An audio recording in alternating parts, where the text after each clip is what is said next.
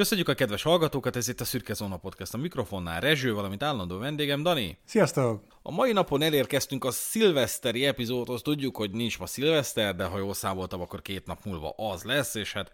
nem maradjatok már epizód nélkül, felveszünk egy érdekes tartalmat, ami hát egy picit kötetlen, mint amilyen szokott is lenni, egy kicsit beszélgetős, talán értékeljük is az elmúlt egy évet, mert hiszen erre nem nagyon szoktunk sort keríteni, de talán azt gondolom, hogy ez itt, a, ez itt az alkalom, hogy egy picit reflektáljunk arra, hogy hogy alakult a 2023-as év podcast szempontjából. Uh-huh. Mielőtt azonban belevágnék, Dániel, mit gondolsz a szilveszteri témáról? Egy újabb évnek lett vége. Nem tudom, én egy kicsit ilyen, néha ilyen limbóban vagyok a, a mi kis podcastünkkel kapcsolatban, hogy most pontosan mióta is csináljuk, mert van, amikor, ja, hát igen, egy fél éve, ja, nem már másfél éve, ja, aztán kiderül, hogy nem, már két és fél éve. Úgyhogy ez, ez mindig egy érdekes dolog így visszagondolni. Nyilván, amikor az ember ránéz az epizód számainkra, akkor azért el lehet kezdeni visszaszámolni, és akkor úgy talán egyszerűbb. Csak előttem nincs mindig ott, hogy na, akkor ez a 135. epizód volt, vagy éppen hanyadik epizód. Úgyhogy igen, mindig egy érdekes érzés így a, gyakorlatilag az év utolsó epizódját fölvenni, ahol már egy kicsit ugye kiengedtük a nadrágszíjat, ledobtuk a papucsot, és akkor már nem feltétlenül sorozatgyilkosokról, meg, meg halálesetekről, meg eltűnésekről, meg mindenféle pervers dologról beszélünk, hanem talán egy kicsit egyszerűbb témát próbálunk így kitárgyalni, tényleg talán egy picit véleményesebbre sikerülnek ezek, amivel nincsen semmi gond, mert egyébként a, amellett, hogy tényleg vannak jó kis tényfeltárós epizódjaink, nekem azért a kedvenceim között sok, sok ilyen véleményezősebb epizódunk is van, de hát nyilván ezek, ezek még talán annál is egy picit könnyedebbek, ahol kicsit tényleg elengedhetjük magunkat, és akkor kitárgyalhatunk talán néha viccesebb, néha komolytalanabb témákat, bár egyébként ez a mai nem feltétlenül azért a komolytalan kategóriába tartozik, hát attól függ, hogy nyilván hogy fogunk róla beszélni, Hát amit fölvezettél, mint téma, és így azt a kevés feljegyzést így elolvastam, amit még annó beírogattunk, hát megmondom őszintén, egy picit sértve éreztem magam, mert hogy elég sokban ö, magamra ismertem így az elmúlt két hónapomra visszatekintve, de hát epekedve várom, hogy mire jutunk ezekkel a témákkal vagy kategóriákkal kapcsolatban. Annyit azért az elmúlt éves teljesítményünkről elmondható, hogy elég jó kis számokat realizáltunk. Ezt úgy értem, hogy például az, az összletöltésünk meghaladta a 400 ezret. A YouTube-ot nem ide értve, mindaz a platform, ahol hallgattok minket, az befut egy ilyen Simplecast-es dashboardra, vagy hogy mondjam, ebből derül ki, hogy mennyit, mennyit hallgattok, meg milyen tendenciával, meg milyen geolokációs adatok mentén hallgattok minket, és hát ebből az kiderül, hogy jelen állás szerint 411 ezer letöltés, az összletöltésünk. Ez azért egy tök szép szám, és további érdekes fejlemény, hogy a YouTube feliratkozók száma is meghaladta az ezret, ami tényleg egy mérföldkő, mert a mhm. YouTube az innen tekint téged partnernek, ami egyébként nem oszt, nem szoros semmit, mert a YouTube tartalmainkat történetesen nem hallgatják annyian, nem fogyasztják annyian, a feliratkozás az inkább egy ilyen, nem is tudom, egy támogatás kifejeződése, vagy a napra kész akarok lenni ebben a témában érzésnek a megnyilvánulása, de aki YouTube-on feliratkozik, az nem azért iratkozik fel, hogy YouTube-on is hallgasson minket, mert mondom, a negyed, negyed annyian hallgatnak minket, mint ahány feliratkozónk van YouTube-on konkrétan. Nézd, egyébként nem feltétlenül kell a YouTube adatokat sem annyira mellőzni, mert ugye ha azt nézzük, a ezer feliratkozó is egy rettentően szuper szám, tehát hogy nyilván ugye nekünk, ahogy azt már sokszor említettük, több próbálkozásunk volt az évek alatt, ilyen kreatív próbálkozások, és nem tudom, hogy, hogy mikor reménykedtünk abban utoljára, hogy egy ilyen csatornánk eléri az ezer feliratkozót, tehát már ugye emelem kalapom a hallgatóink előtt, de hogy egyébként azért 100-2000 megtekintést itt is összeszedtünk, tehát ugye, hogyha azt nézzük, akkor összesen több mint fél millió letöltés, meghallgatás, megtekintésünk van, ami tényleg egy lenyűgöző szám, mint ahogy ezt megint csak már korábban is említettük, mindezt úgy, hogy azért a mai napig ezt organikusan csináljuk, tehát nem igazán fizettünk elő különböző botoknak, meg meg ilyen Facebook, meg minden, egyéb kampánynak, hogy megpróbáljunk követőket összeszedni, meg hát nyilván az nem is feltétlenül egy egyben ezekben a számokban mutatkozna meg, mert ugye ha, ha promotálnánk mondjuk egy Facebook posztot, ami vicces, mert nem hiszem, hogy nagyon vannak Facebook posztjaink, de hogyha promotálnánk egy Facebook posztot, akkor a múltbéli tapasztalataink alapján az úgy néz neki, hogy hát az ezer interaction, az az interakció helyett 16 ezer interakciónk lenne, ami gyakorlatilag annyit jelenthet Facebook nyelven, hogy ha te pörgeted a Facebookot, akkor mondjuk megjelent volna ez a szürkezónás poszt, de hogy te erre ráklikkelsz, vagy ezzel te bármit is kezdesz, az nem jelent semmit. De mondom, ezt tényleg organikusan sikerült elérnünk. Nyilván azért az évek alatt bővítettük a, a repertoárunkat. Persze azért hallunk visszajelzéseket a különböző témákkal kapcsolatban, hogy valaki ezt szereti, valaki azt nem kedveli, és nyilván valamilyen szinten ezt megpróbáljuk figyelemmel tartani, megkövetni, hogy, hogy azért milyen visszajelzéseket kapunk, de hát ugye próbálunk olyan témákat feldolgozni, ami minket is érdekel, és, és valamilyen szinten lázba hoz, Hát így, így azért sikerült tényleg, ahogy a közönség találkozón is megmutatkozott, hogy nem hála Istennek, legalábbis nekem ez egy ilyen dolog, hogy hála Istennek kijelenthetjük,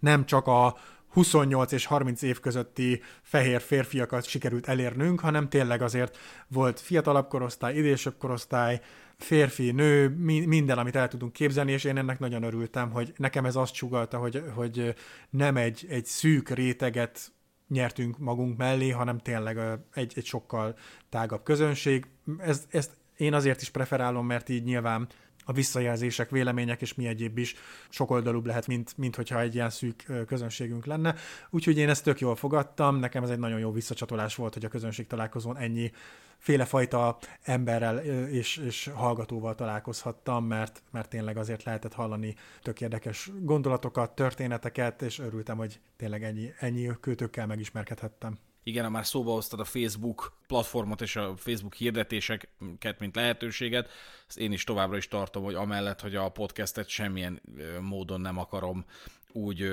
finanszírozni, hogy hogy, hogy a marketingbe is pénzt tenni, az, az fenntartom továbbra is. Teljesen értelmetlennek látom mindmáig azt a modellt, és ezzel lehet velem vitatkozni, de hogy amit te is mondtál, hogy hát akkor posztoljunk valamit Facebookon,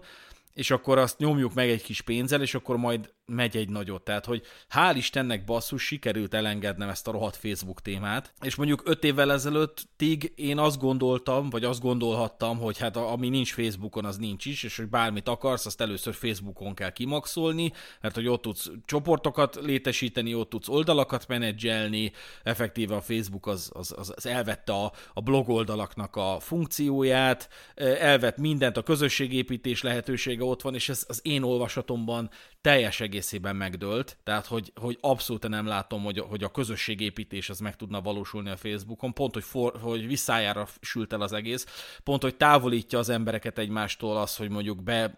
sűrűsödnek egy ilyen tematikus csoportba, és ott tudják sértegetni egymást. Nem, tehát, hogy, hogy tök érdekes, hogy teljesen más volt az ígéret. Az volt az ígéret, hogy átalakulnak a szociális viszonyok, átalakul a közösségi kapcsolattartásnak a módja, mert hogy a Facebook az megadja ez a platformot. És, és a visszájár sült el az emberek már, jönnek le a Facebookról, a fiatalok már azt se tudják, mi az a Facebook. És valaki fönnmaradt a Facebookon, és, és, és gondolom van, akinek megvan rá az oka, én ezzel nem akarok vitatkozni, csak hál' Istennek én azt érzékelem magamon, hogy, hogy idestova nem tudom, mondjuk legalább alsóangon egy év, hogy én, hogy én, én töröltem a profilomat, és nem is mm. tudom hány hónap, hogy, hogy én a, a, legalább egy év, hogy én a messengeremet is töröltem, tehát hogy én engem sen, mindenki nagyon nehezen tud megtalálni, aki valaha például megtalált engem Facebookon. És, és kurva jó, tehát hogy, hogy rohadtul élvezem. Egyszerűen fel se tudom fogni, hogy mekkora mértékű minőségbeli változás az életemre nézve az, hogy közöm nincsen a Facebookhoz. Személyemet illetően persze van egy szürkezónás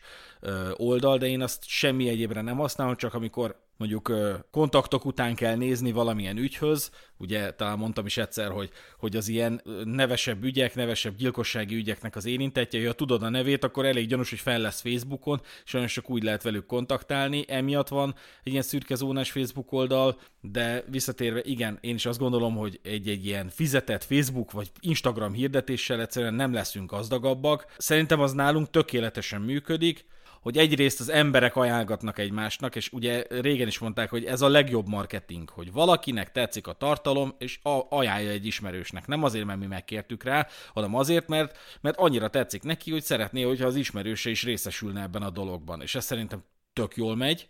Másrészt meg egy csomóan mondják, hogy hát feldobja a Spotify. Igen. És erre aztán végképp nincsen ráhatásunk, és ez megint csak szerintem egy tök jó fejlemény ha már ugye említetted a Spotify-t, és hogy feldobálgat minket a Spotify, akkor nyilván nem mehetünk el szó nélkül amellett sem, hogy megint voltak hallgatóink, akik voltak olyan kedvesek, és megosztották ugye a saját kis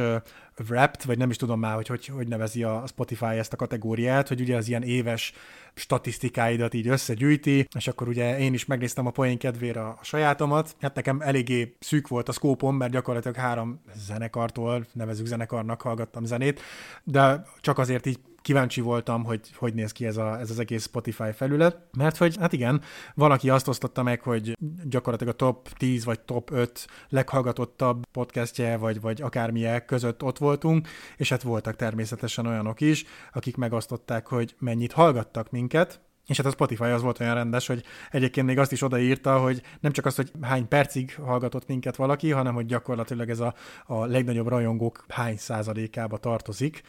Hát, hogyha jól látom egyébként a Telegram beszélgetésünkben, ahol ezek a, ezek a képek és posztok meglettek osztva, egyébként az is szerintem egy szép szám, hogy több mint 450 tag van a Telegram csoportunkban, úgyhogy a, a mi kis Telegram közösségünknek is köszönjük szépen, hogy uh, itt is támogatnak minket, és uh, különböző témákat dobálgatnak föl, meg reagálnak. De hogyha jól látom, akkor Kinga kezdte egyébként most idén ezt a trendet, mégpedig len ő 4581 percig hallgatott minket, és a legnagyobb rajongók 4%-ába tartozik ezzel a számmal de hát csatlakoztak többen is, mint például Cifra Veronika, aki 7349 percig hallgatott minket, Tarjány Ágnes, aki 5775 percig hallgatott minket, Ja, és őre emlékszem, mert szerintem vele a helyben találkoztunk is, hogy Kati vagy Katy, de... Katy, de ő... megbeszéltük, hogy Katy. Katy, megbeszéltük, 1733 percig hallgatott minket. User, találó névvel, 2900 percig hallgatott minket. És hát ugye itt jött a nagy döbbenet, mert én már ezeken a számokon is ugye gyakorlatilag küldedeztem, és mint ahogy ezt szerintem tavaly is megemlítettem már, hogy vannak ugye hallgatók, akik még magunknál is többet hallgatnak minket. Rólad ugye tudom, Rezső, hogy te szereted azért visszahallgatni magad, így gyakorlatilag te minden epizódot kétszer hallasz végig. Én ennyire nem vagyok önrajongó, de Hát kérlek szépen, Székely Ági is bedobta a számokat, és szerintem ez, ez egy ilyen konkrétan egy ilyen mikrofon lejtés volt a színpad közepén. Ő egészen pontosan 55.783 percig hallgatott minket, és ezzel a rajongók 0,05%-ába tartozik, úgyhogy hát Ági, köszönjük szépen, említetted is, hogy sokat hallgatod az anyagunkat, és nagyon szeret minket, és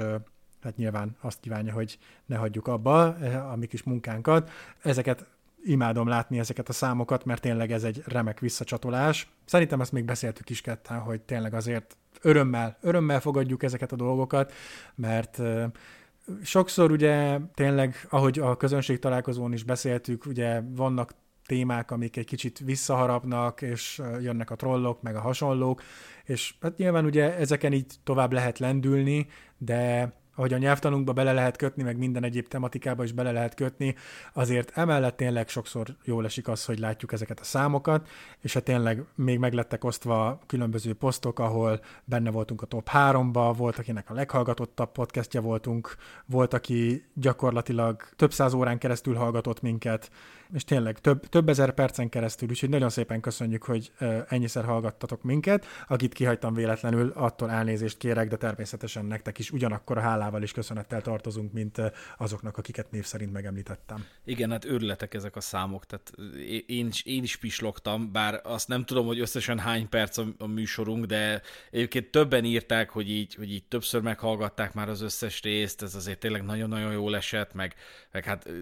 meglepő, tehát, hogy már néha tényleg mi magunknak van tele a tökünk saját magunkkal. Így, így tényleg hatványozottan meglepő, hogy valaki meg azt mondja, hogy nem, nem, nem, ez tök jó tartalom, ezt szívesen hallgatja. És azt azért tisztáznám, hogy nálam is már véget értek azok az idők, amikor csak úgy kezdtelésből indítottam el magamnak egy-egy szürke szóna epizódot. Most már inkább arról van szó, hogy megvágom, majd, majd kiexportálom, majd futáshoz elviszem, hogy meghallgassam, hogy van-e valami hiba benne, hogy mit egy köhögés benne maradt, vagy hasonlók, és sajnos ezt az időt rá kell szánni, hogyha hibátlan podcastet akarsz, hogy az ilyen szüneteket, az ilyen oda nem illő részeket kihald, és akkor adott esetben kivágt, szóval már nem indítom el csak úgy magamnak, hogy milyen szépen beszélek, ja. de, de mondjuk egyszer volt, amikor nagyon beteg voltam, és egész nap feküdnöm kellett, és az helyzet, én úgy tudok túlélni, hogyha, hogyha megy valami hallgatni való. Viszont, hogyha indítok valamit, akkor arra meg elkezdek figyelni, és akkor egy tökéletes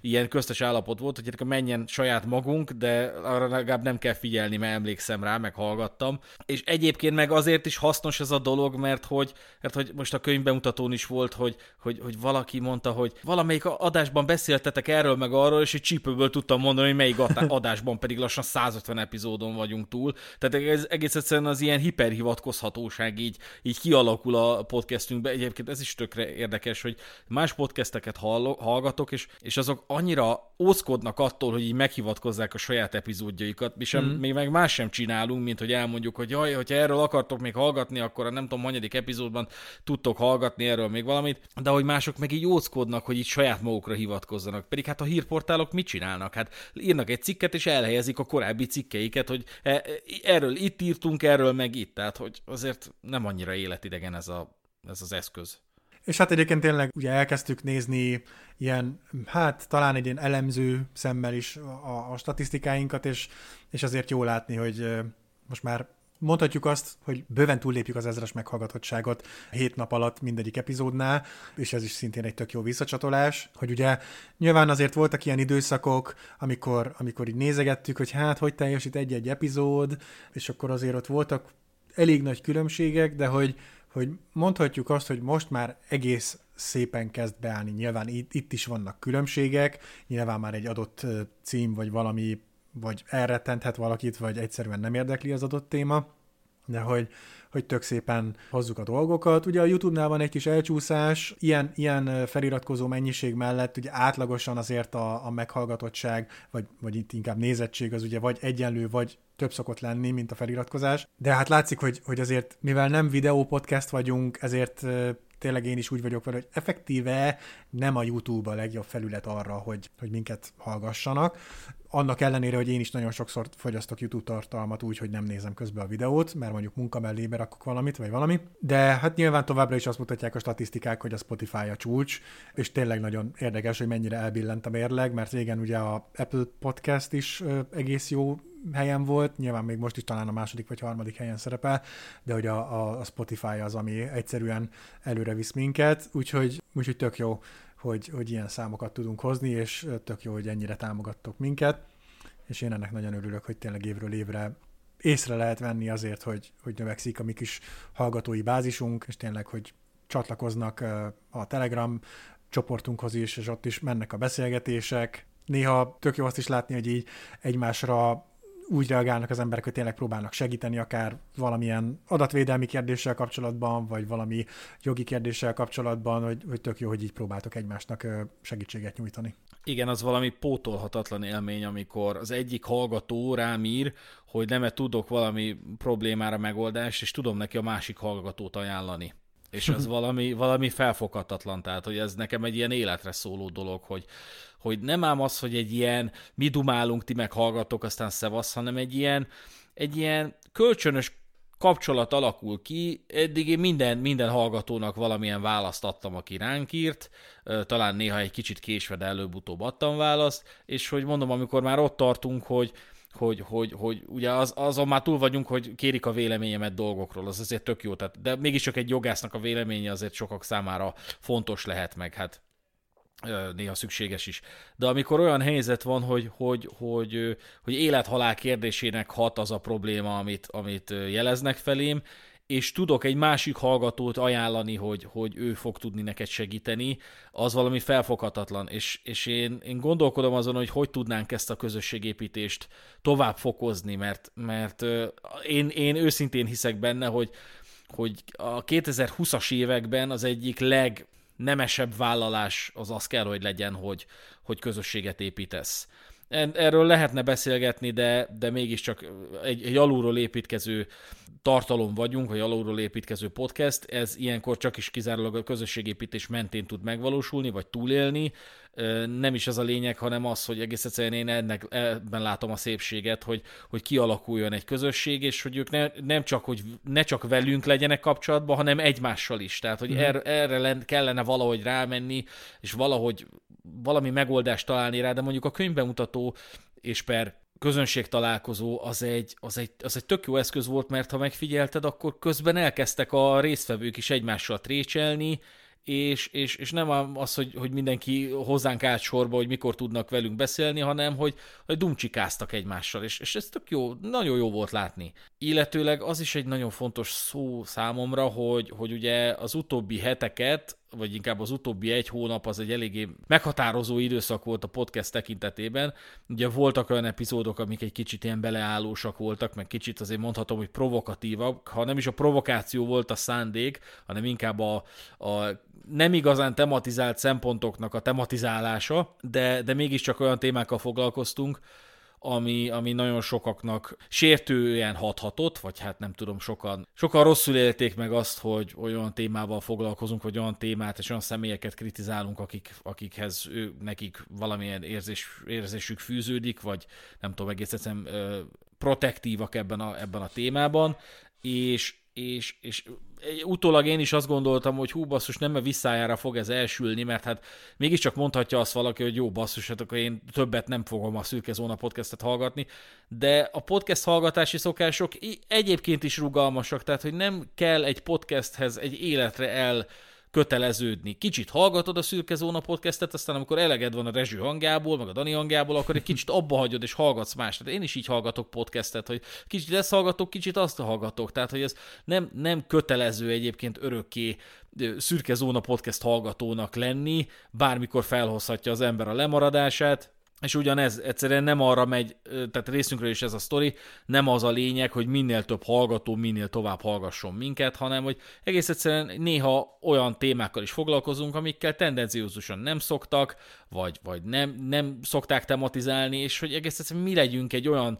olyan podcast, egy olyan sajtótermék, ami, ami, amitől olyasmit kap a hallgatói közösség, amit mástól nem kap meg. Mm. Egy csomó olyan dologgal foglalkozunk, amiben más podcast nem áll bele, és azért mi sem járunk annyira peremvidéken, tehát nem minden második podcastünk vagy epizódunk az, hogy, hogy, hogy kevésbé tematizált tartalmakat tematizálunk annak a kockázatával, hogy adott esetben mondjuk beperelnek minket, vagy feljelentenek minket, de vannak ilyenek is, és hogyha mondjuk erre sor kerül, azzal sincsen semmi baj, az is tud ö, egyébként közérdekű lenni, meg hát abból is tudunk epizódot csinálni. És volt egy, volt egy nagyon halvány félelmem, hogy talán ez az ilyen túl sarkalatos megközelítés egy picit, picit a hallgatottsági adataink rovására fog menni, de pont az ellenkezője, tehát hogy pont most az utóbbi egy hónapban léptük meg az ezer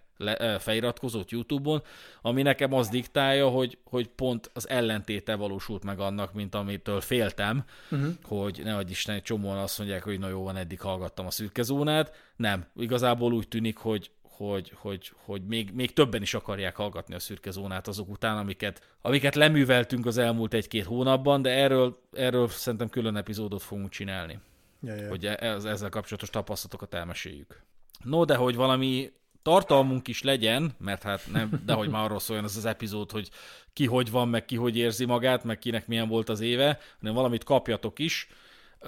A társadalmi gyűjtőkártyák témát választottuk, ez már érik nálunk egy ideje, és kíváncsi vagyok, hogy mit tudunk ebből kihozni, illetőleg kíváncsi vagyok, hogy nektek mi a megélésetek, hogy ugye szokták mondani, hogy hát vannak ezek az ilyen kártyák, hogy gyerekkártya, hát gyakorlatilag az a legismertebb kifejezés ezen a téren, hogy bedobja a gyerekkártyát, bedobja a házasságkártyát, meg elférik, és végig gondoltuk, hogy milyen kártyák vannak, és hogy ezek kategorizálhatók, mennyire hasznosíthatók,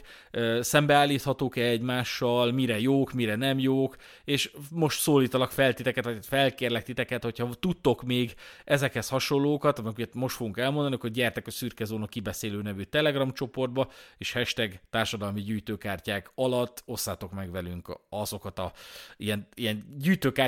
gyűjtőkártya-szerűségeket, amiket tapasztaltok. Például a common kategóriába sorolható, ami ugye tudhatjuk, hogy a kis csomagban tendenciózusan van 4-5 belül, és hát a legkevésbé értékes, és ilyetén formán a legkevésbé hatékony is, az például a nem figyeltem kártya. Na most a, annak, hogy nem figyeltem, annak az ég egy a világon semmilyen hatása nincsen a társadalmi viszonylatokban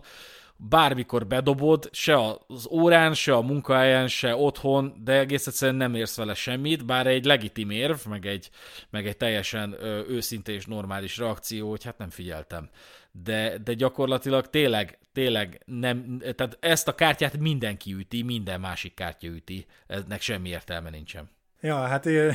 igen, hát talán még az iskolába ugye be lehet játszani, hát talán leginkább ugye általános iskolába, és valószínűleg elég hamar rájövünk, hogy nincs túl sok értéke, nem, képes, nem képvisel túl sok értéket. Én nem tudom, hogy mondjuk egy professzionális munkahelyi környezetben személy szerint ezt bemerném -e játszani, mert az a baj, hogy nem csak hogy hatástalan, de hogy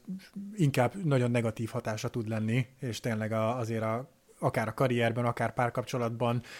azért komoly következménye tud lenni. Én tapasztaltam már olyan meetinget, ahol, tudjátok, az a tipikus fajta meeting, hogy ilyen 20-30-an részt, vennek, de csak, részt vesznek rajta, de csak három ember beszélget, és a többiek azért vannak jelen, mert hogyha esetleg felmerül, hogy felmerül a szükségessége, hogy ő megszólaljon, akkor kéznél legyen.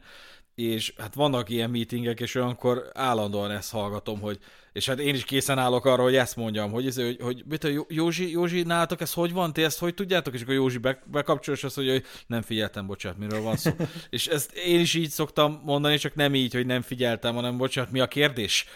ezt tudod, és egy kicsit, kicsit finomabban hangzik, de igen, egyébként munkahelyen, suliba egyébként esélytelen szerintem, tehát hogy ilyet, az letépi a fejedet a tanár, hogyha ilyet mondasz, hogy nem figyeltem. Legalábbis az én időmben eléggé agresszívek voltak a tanárok, hogyha ilyesmi kicsit kicsúszott bárkinek a száján. Ö, otthon meg, hát nem tudom, hát ki, ki, kinek a háztartása tolerálja ezt a, ezt a dolgot. A másik, szintén a common kategóriába sorolható gyűjtőkártya az a következő. Én csak kérdeztem. Ez ugye akkor merül fel, amikor, amikor vitába bocsátkozol valakivel, vagy, vagy, vagy nem is az, hogy én csak kérdeztem, hanem én csak mondtam hasonlók, tehát hogy valaki, valaki égtelen haragra gerjed, hogy mi, milyen hülyeségeket hordasz össze, meg miket feltételezel, meg efélig, és így rájössz, hogy igazából nincs kedved beállni, beleállni ebbe a konfliktusba, meg hát lehet, hogy szinte azonnal alul is maradtál, de de, de hogy fáradt vagy hozzá, meg efélék, és akkor hozzáteszed, hogy jó, én csak kérdeztem, tudod, és hogy, és hogy ez az ilyen leg, leg, legolcsóbb megúszás szerintem a bolygón. Nem tudom, nekem valamiért erről a, az ilyen tipikus amerikai filmek tiniei vagy 20 évesei jutnak eszembe, amikor ott áll a csajsz, és akkor jó, én csak kérdeztem. Tehát, hogy akar egy picit talán szart is kavarni, meg egy kis drámát, meg hasonlók, és akkor ugye ezzel így, így beszúr valamit, a másik adott esetben felháborodik, és akkor hát természetesen lehet ez a, ezt a kártyát bejátszani, hogy jó, hát én csak kérdeztem. De hát igen, nálam is nyilván szituációtól függően ez nem, nem egy túl hatékony kártya tud lenni. Hát amire te gondolsz szerintem, az inkább a rér kategóriába sorolható másik kártya, az a én már nem mondok semmit. Tudod, ez az ilyen, így, így jelzett, hogy ez egyébként nagyon sok mindent tudnál te itt mondani, amivel egy kicsit átrendeznéd egyes embereknek a viszonyát a másikhoz, de te már nem mondasz erre semmit, mert hogy nem kevered a szart, tudod, de hogy ez, ez már nem az a kategória, ez egy kicsit, kicsit értékesebb kártya szerintem. Akkor én még szintén a common kategóriába sorolnám azt, hogy én sem jó kedvemből vagyok itt. Hmm. Ez ugye, ezt ugye az ilyen hétvégi rendezvényt biztosító láthatósági mellényes hölgy vagy úr, akinek valamilyen munkát el kell látnia, és hát feltartja a, a egyébként közlekedni vágyó ö, autóknak a sofőrjét, vagy hát a közlekedni vágyó sofőr, sofőröknek az autóját, hogy be valami buszt várunk, vagy hasonlók, tehát hogy ezt mondjuk személyes tapasztalatból mondom, és akkor egy bizonyos ponton a, a, a sofőr kiszól, hogy, hogy drága, meddig, meddig kell még itt lenni, meg mikor tudunk már menni, és akkor így visszaválaszol, hogy hát én sem jó kedvemből vagyok itt. És hát ez, ez a kártya szinte azonnal blokkolható a, de hát ön vállalta kártyával, és való igaz, tehát, hogy aki ezt mondja, hogy én sem jó kedvemből vagyok itt, az, az hát az nem egy, nem egy legitim érv, mert, mert aki ott van, az nyilván valamilyen okból, tehát biztos, hogy megvan az oka arra, hogy ott legyen, hiába nem jó kedvéből van ott, vagy, vagy családi okokból, vagy szívességet teljesít, vagy mert, mert mondom, munkát végez. Tehát, ez, ez aztán, Igen, totál nem, nem áll meg, hogy én sem jó kedvemből vagyok itt munkádban nem vagy jó, kedved, jó kedvedből szívesen, hát basszus, megkapod érte a pénzt, tehát hogy igen, vállaltad. Ezzel kapcsolatban azért így fiatalabb koromból jutnak eszembe gondolatmenetek, és nyilván már nem feltétlenül gondolok mindent ugyanolyan radikálisan, mint akár a 20-as éveim elején, de szerintem talán még köztünk is, vagy hogyha nem konkrétan kettőnk között, akkor így a, a régi baráti társaságból voltak azért ezzel kapcsolatban ilyen kisebb egyet nem értések, hogy ugye mint például a Kutyaszorítóban című filmben is ugye beszélgetnek a jattolásról, és akkor ott, ott, ott ugye az egyik szereplő mondja, hogy ő nem akar jattolni, és akkor ugye ez egy szép hosszú beszélgetés. Nekem is egy picit egy ilyen hasonló hozzáállásom volt az, hogy mondjuk elmentünk a Lurdi házba moziba, és akkor előtte elmentünk egy bekibe, és akkor én olyan vehemensen mindig ott hagytam a tálcámat, és akkor mondtam, hogy hát majd a takarítónő elviszi. És akkor ment ott a puffogás, felháborodás, meg a, a kommentek, hogy jó, de hát hogy azért mit én takarítsál magad után, és akkor hát azért fizetik a takarítónőt. És hát végül is igen, ez a valószínűleg egy ilyen hasonló kategória, hogy én, én effektíve úgy tekintettem a takarítónőre, hogy ő vállalta azt, hogy akkor majd eltakarít utána, amire nyilván ha valamilyen szituációban ő is mondhatta volna, hogy hát ő sem jó kedvéből akar utánam takarítani, úgyhogy ez csak egy ilyen saját kis intermezzo így a, a múltamból, amit így kb. ebbe a kategóriába tudnék sorolni. A Rare kategóriát vizsgálva a következő kártyák jöhetnek szóba. Ezek ugye picit erősebb és ritkább kártyák, mint a Common kategóriába sorolható kártyák. Többet is érnek, illetve hatékonyabbak is, mint a Common kártyák. Az első, de talán a listán a legkevésbé értékes, az a kezdő vagyok kártya. Ez talán, talán annyi következik belőle, hogy egy körig sértetlen vagy, elvégre, hogyha munkahelyen indítasz, egy bármilyen pozícióba, akkor mondjuk egy hónapig azért, vagy mondjuk két hétig azért mégiscsak tekintettel van rád még akár a főnököd is, vagy a egyéb szervezeti egységeknek a vezetői, hogy hát még csak most kezdted, hogy még bele kell tanulnod, de egy idő után már a közvetlen kollégák sem tolerálják azt, hogy hogy arra hivatkozzál, hogy kezdő vagy, de azért hallottam már olyanokat is, hogy első munkanapján az emberke ö, azt csinálja, hogy be, bejelölte a kollégáját, aki történetesen ilyen ágazatvezető, tehát így végsősorban felettese, bejelölte a kollégáját Facebookon, az meg felhívta, hogy hát látom, nem, nem, nem nagyon vagy elfoglalva, akkor lehet, hogy valami munkát kéne neked adnom. Tehát első napodon még nem szoktál semmit se csinálni, de ugyanakkor meg az első mondjuk hónapodban sokat tudsz hibázni, legalábbis nekem az első munkahelyemen ez tendenciózus volt, hogy állandóan hibáztam, és nem is az volt a probléma, hogy hibáztam, hanem az, hogy a, az akkori főnököm iszonyat nagy feneket kerített minden rohadt hibának, én meg iszonyat lelkiismeretes voltam, és nagyon-nagyon jól akartam csinálni, és ezért szétstresszeltem az agyamat, hogy már megint hibáztam, már megint hibáztam. Konkrétan azt éreztem, hogy lehet nem is vagyok munkahelyre való, hát az első munkahely mégiscsak meghatározó élmény. Na ilyenkor kell egy jó főnök, aki azt mondja, hogy figyelj,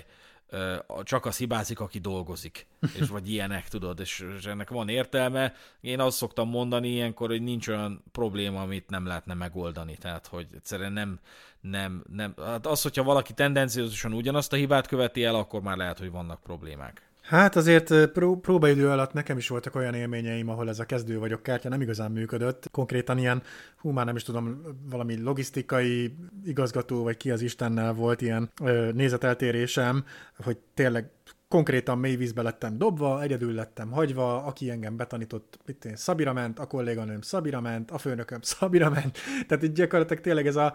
86. ember akihez alig volt közöm, talán az volt benne az irodában, és hát eh, kialakult egy egész heves szituáció, egész sok pénz függött az egész processztől, meg processzen múlott, meg minden, és akkor ott nyilván nem tudtam rendesen, normálisan végigvinni a dolgot, mert hát kezdő voltam, de hát ez annyira nem, értek, nem érdekelte azt az igazgatót, és már kb. az e-mailjeimbe bele akart nézni, hogy, hogy ő csak akkor is megmondta, és hogy ne hazudozzak, meg ilyesmi. Úgyhogy hát igen, sajnos vannak olyan szituációk, amikor nem mindenki fogadja el, még akár egy körig sem, hogy kezdő vagy. A következő kártya, amit én azonosítani véltem, az a rosszat álmodtam, vagy keveset aludtam, illetve fáradt vagyok kártya. Tehát, hogy ezt a, ez a rosszat álmodtam, ez talán régen működött, de, vagy mondjuk fiatalon működött, de fe, egy felnőtt ember elég nehezen. Mondjuk mi, én a feleségemmel rendszeresen érvelek, érvelünk legalábbis egymással ezzel, hogy hát ez rossz, rosszat álmodtam. Elvileg ez a hosszú távú tartós párkapcsolatnak a titka, hogy, hogy valamelyik őtök előbb-utóbb felkel, és azt mondja, hogy hát rossz éjszakám volt, tudod, és akkor a másik tekintettel van rá. De hogy igen, talán ilyen, ilyen háztartáson belüli viszonylatokban van értelme. Egyébként nem tudom, hogy a főnöködnek tudnál érvelni ezzel, hogy hát jó van, na rosszat álmodtam. Nyilván nem. De a keveset aludtam, na az meg nekem egy személyes szívügyem, hogy én, én talán említettem is egyszer a podcastban, hogy nagyon rossz alvó vagyok. És nagyon nehezen, van, vannak időszakok, amikor nagyon nehezen alszom el, zav, nagyon zavarta az álmom egy csomószor, de inkább ez a probléma, hogyha, hogyha mondjuk 20 percig nem jön álom a szememre, akkor képes vagyok hajnal négyig forgolódni, és reménykedni, hogy na most már biztos el fogok aludni. Erre is egyébként mondott a feleségem egy megoldást, hogy ilyenkor ne pörgessem, hanem álljak fel, menjek ki a szobából, vegyek le egy könyvet a a polcról, olvassak belőle öt oldalt, majd feküdjek vissza, és működik hm. basszus. Nem tudom hány évig szenvedtem én az, izé, az álmatlanságtól ilyenkor. De hogy az, azt akartam ezzel kihozni, hogy rohadtul nem toleráns a társadalom a, az ilyen inszomniás témára. Tehát az a baj, hogy az, aki kialvatlan, az nagyon könnyen tűnik részegnek, vagy másnaposnak, de leginkább részegnek. És még aki pontosan tudja, hogy egyébként ez a két dolog rendkívül hasonlatos, egy, egy kialvatlan ember, meg egy részeg ember, még az is, az is főként a magyar kultúrában hajlamos olyan kritikával élni, hogy jaj, be van a, be van a brettyózva egy kicsit az úriember, meg, meg hasonlók, tehát hogy egyszerűen nem vagyunk toleránsak, nem vagyunk toleránsak a kialvatlan és álmatlan emberekkel szemben, mert, mert besoroljuk őket potenciális részegekké. De ez csak egy ilyen mellékszál most nyilván négy szem közt beszélgettünk, és, és te azért tudod, hogy az elmúlt hetekben nekem is voltak nehéz éjszakáim, amikor tényleg keveset aludtam, mert egyszerűen nem tudtam elaludni. Hát igen, ez egy elég szar dolog tud lenni, mert mert ugye mindenki mondhatja azt, hogy hát bocs, ez van, valakinek három gyereke van, és azért nem alszik, valaki meg az, azért, meg mit tudom én, és akkor te meg mondjuk bemondod, hogy te miért aludtál keveset, és hogy most nyilván nem az arcodba röhögnek, de mivel az ő problémájuk effektíve sokkal idézőjelesen komolyabb. Nyilván ugye ők azt kevésbé tartják egy, egy valid indoknak, amiért te aludtál keveset. Hát a rosszat álmodtam, az szerintem egy nagyon érdekes dolog tud lenni, mert én megkockáztatnám azt, hogyha ennek a kártyának a hatását vizsgáljuk meg, akkor bizonyos esetekben én legendás kártyának is be tudnám sorolni, ugyanis szerintem nincs annál rosszabb dolog, mint amikor a párod az éppen azt álmodja, hogy te megcsaltad őt, és én ezt egyébként bevallom őszintén, ezt inkább női oldalról hallottam, hogy ugye a nő azt álmodta, hogy a csávója megcsalta, és onnantól kezdve az egész nap egy pokol volt. Úgyhogy alapvetően igen, ez egy, ez egy kis, kisebb, viccesebb téma tud lenni, de szerintem át tud, át tud sorolódni eh, néha a legendás kategóriába, hogyha a felhasználója egy olyan alkatú ember, mert igenis eh, pokollá tudja tenni a párjának az életét legalább egy napig. A következő RÉR kategóriába sorolható kártya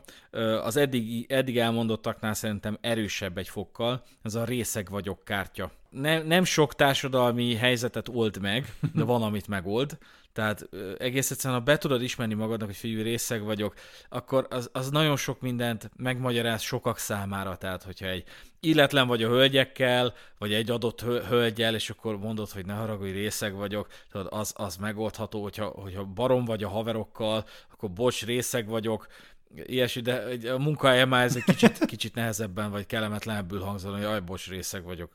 Hát az a helyzet, hogy nem tudom, hogy nekem erről a személyes véleményem az, az egybevág ezzel, mert hogy én azt tapasztaltam, és hogy ez most mennyire Magyarországra jellemző dolog, vagy nem, hogy azért az emberek hajlamosak ugye azt a felfogást képviselni, hogy hát a részeg ember az egy őszinte ember, és akkor onnantól kezdve, hogyha így úgy amúgy viselkedsz a hölgyekkel, vagy így úgy amúgy beszólsz a haveroknak, akkor, akkor lehet, hogy inkább visszaüt ez az egész, és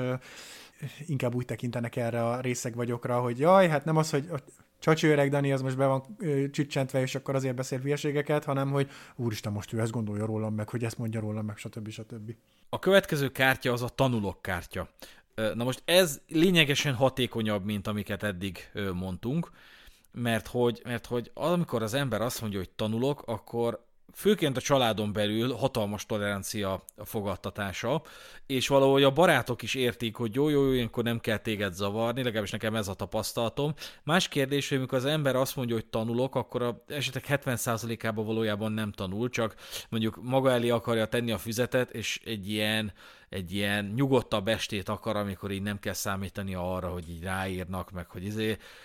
de hogy, de hogy ez, ez, ez meglepő tolerancia fogadja a tanulók kártyát, hogy azt mondod, hogy hát jönnék, de tanulok, és az ember nem is kérdez semmit, hanem azt mondja, hogy jó, jó, jó, hát ez, ez érthető, hát tanulnod kell, hát jó, nagyon helyes. hát én nem vagyok annyira tanult ember, hogy ezt bármikor is kijátszottam volna. A következő RÉR kártya az az egyedülálló vagyok kártya. Nyilván van olyan élethelyzet, ahol ez működik, de ez inkább kombinálva nagyon-nagyon jó, tehát például majd fogunk erről beszélni, de a gyerekkártyával kombinálva az nagyon hatékony lehet. Egyébként meg, hogyha mondjuk egy férfi azzal, azzal érvel, hogy jó van, na egyedülálló vagyok, nem tudom, hogy az, az mennyiben javít egy csomó, tehát mint azt mondaná, hogy szűz vagyok, tehát hogy egy csomó problémát nem old meg ez a, ez a kártya. De hát ilyen is van nyilván. Én rendszeresen nem hajtom le a WC ülőkét, és ezen megilletődnek emberek, amikor mit én, többen elmegyünk valahova egy hétvégére, vagy valami, és én nem hajtogatom le a WC ülőkét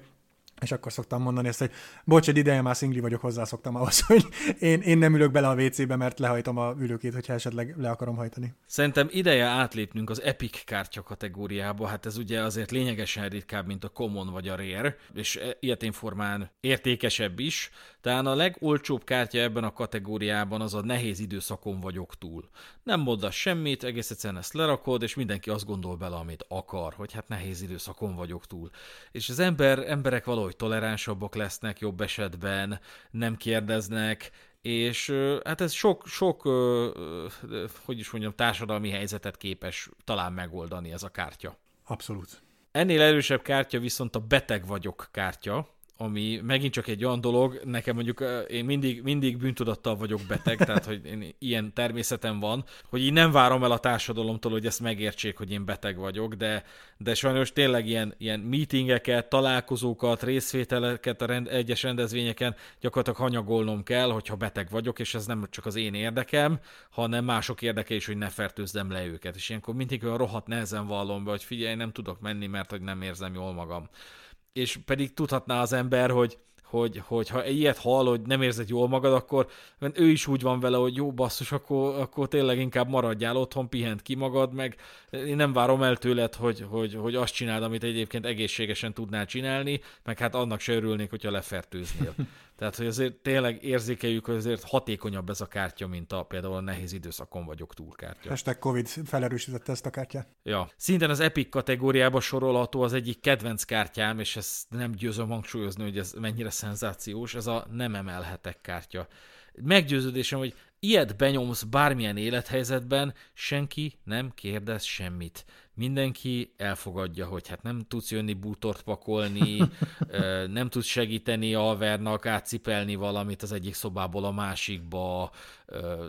és egy csomó, csomó mindentől meg tudod menteni magad, hogyha egy ilyet bemondasz, hogy nem emelhetek. De tudod, mi, mikor nem emelhet az ember műtét után, vagy, vagy hátsérülés okán, orvosi tanácsra, meg efélék, de hogy így hogy tényleg volt már az, hogy de bazdmeg miért nem emelhetsz? Tehát, hogy ezt nem kérdezik, hanem elfogadják, és gyakorlatilag a komplet fizikai részvételedet tudod kimenteni egy nem emelhetek kártyával. És, és még csak bűntudatot sem lesz, mert ülsz ott, hát az orvos megmondta, hogy nem emelhetek, kész, hát majd emelgetnek a lányok, vagy nem tudom. Igen, ez, ez nem is tudom, ez olyan, mint a, a nem, nem vittem tornaruhát, vagy, vagy valami, és akkor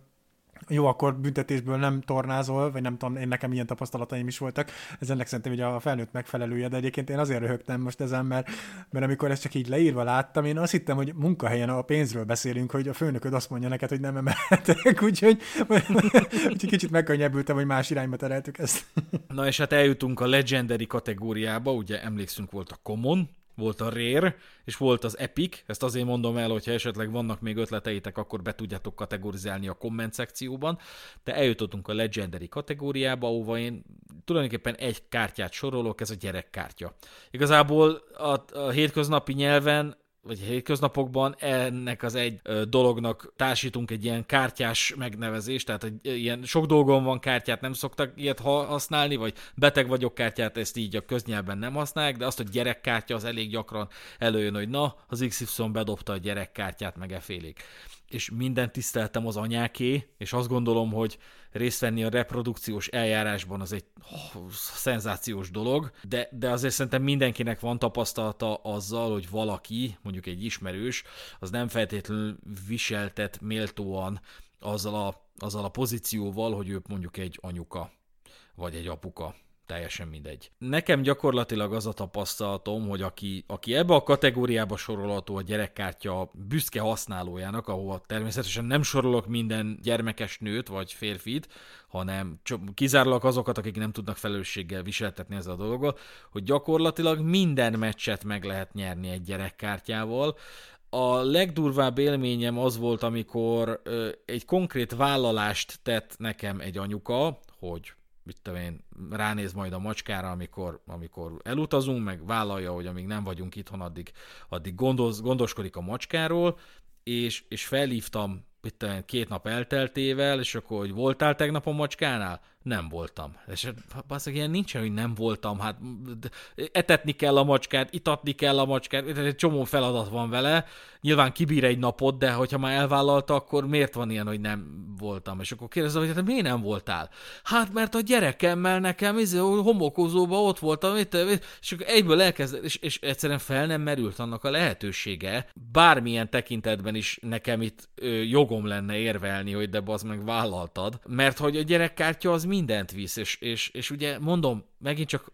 hangsúlyozom, nehogy véletlenül valaki megsértődjön rajta, hogy ezt nem minden nőre értem, de tehát mindenkinek lehet egy ilyen ismerőse, aki önmagában egy ilyen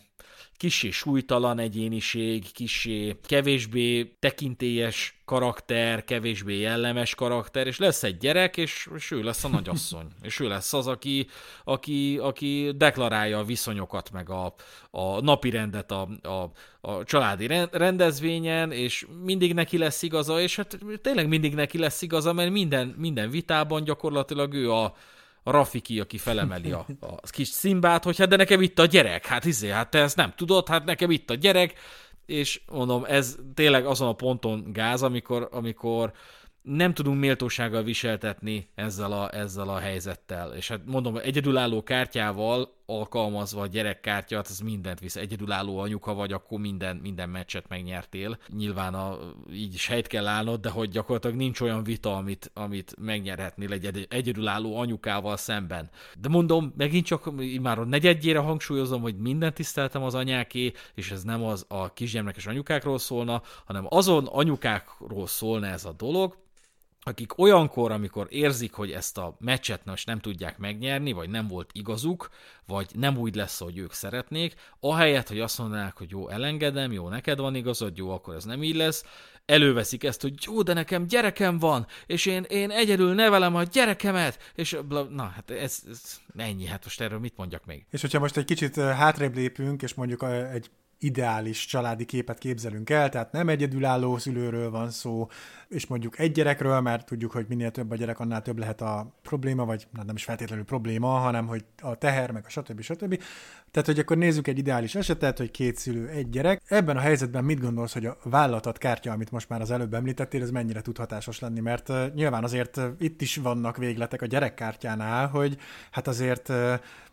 esetleg elkényelmeshethet a szülő, akinek gyereke van, és hát ugye kicsit lazábban bánik ezzel a kártyával, és mondjuk azt, hogy nem csak idézőjelesen vészhelyzetekben, hanem egyre gyakrabban elkezdi bedobálgatni, mert én, én egy kicsit azt érzem, hogy ha ezt elkezdi a, az egyén kihasználni, akkor azért a vállalatot kártyával, még hogyha nem is feltétlenül nyered meg a csatát, de, de úgy érzem, hogy egy valid reakció tud lenni. Hát validnak talán valid, de az biztos, hogy nem hatékony, tehát hogy, hogy ezzel sajnos nem lehet érvelni, hogy, hogy jó, hát ne panaszkodj, hogy gyereked van, hát nem én szültem azt a gyereket, hanem te, te akartad azt a gyereket, hát akkor izé, akkor azzal járnak egyéb dolgok is, tehát hogy én nem feltétlenül gondolom, hogy ez működik, hogy, mert hogy akkor a romantikája van a, a gyerekcsinálásnak, meg a gyereknevelésnek, ez az ilyen maternitás élmény, tudod, hogy jaj, izé, Jaj, jaj, nem is voltam, nem is voltam teljes értékű, amíg gyermekemet meg nem szültem. Jaj, tudom, tudom, csodálatos érzések ezek, meg hát szeretnék én is részesülni egyszer ebben, a maternitásban természetesen, de hogy, de hogy, de hogy igen, mondom, akkor a romantikája van, hogy szerintem esélytelen egy vállalatot kártyával le, leütni egy gyerekkártyát. És a nekem is van gyerekem. Na, az vajon, amikor két legendás kártya találkozik, az milyen lehet? Ó, basszus, na ebbe bele se gondoltam. Hát ott egy dró van, tehát hogy ott izé, ott izé. Igen, ez a helyzet, hogy de nekem izé van gyerekem, és akkor nekem is van gyerekem, bazd meg, tehát hogy nem, nem, ez nem így van, nekem is van gyerekem. Igen, itt amikor találkozik egy elmozdíthatatlan akadály, egy, egy, egy megállíthatatlan erővel. Körülbelül. Hát, hát én kíváncsi vagyok, hogy a Legendary kategóriába tudnánk-e még sorolni ö, egy kártyát, ami mondjuk egyenértékű egy gyerekkártyával. Léci, kedves hallgatók, gyertek föl valamilyen platformra, ideális esetben a Telegram csatornánkra, a Szürke Zóna kibeszélőbe, linkje a leírásban, és osztátok meg velünk, hogyha vannak még ilyen elképzeléseitek, ilyen társadalmi gyűjtőkártyák, mert tök jó lenne bekategorizálni, meg összevetni azokkal, amiket eddig mondtunk, hogy melyik lenne erősebb a másiknál, és hasonlók. Úgyhogy köszönjük, hogy velünk voltatok, jó bulikázást kívánunk a szilveszter estéhez. Nagyon köszönjük, hogy itt voltatok velünk ebben az évben is, és várunk titeket szeretettel 2024-ben is. Hallgassatok minket a továbbiakban is, szenzációs epizódokkal készülünk a januárra és a februárra. Úgyhogy köszönjük, hogy itt voltatok, én voltam Rezső, és köszönöm Dánielnek a részvételt. Sziasztok! Sziasztok!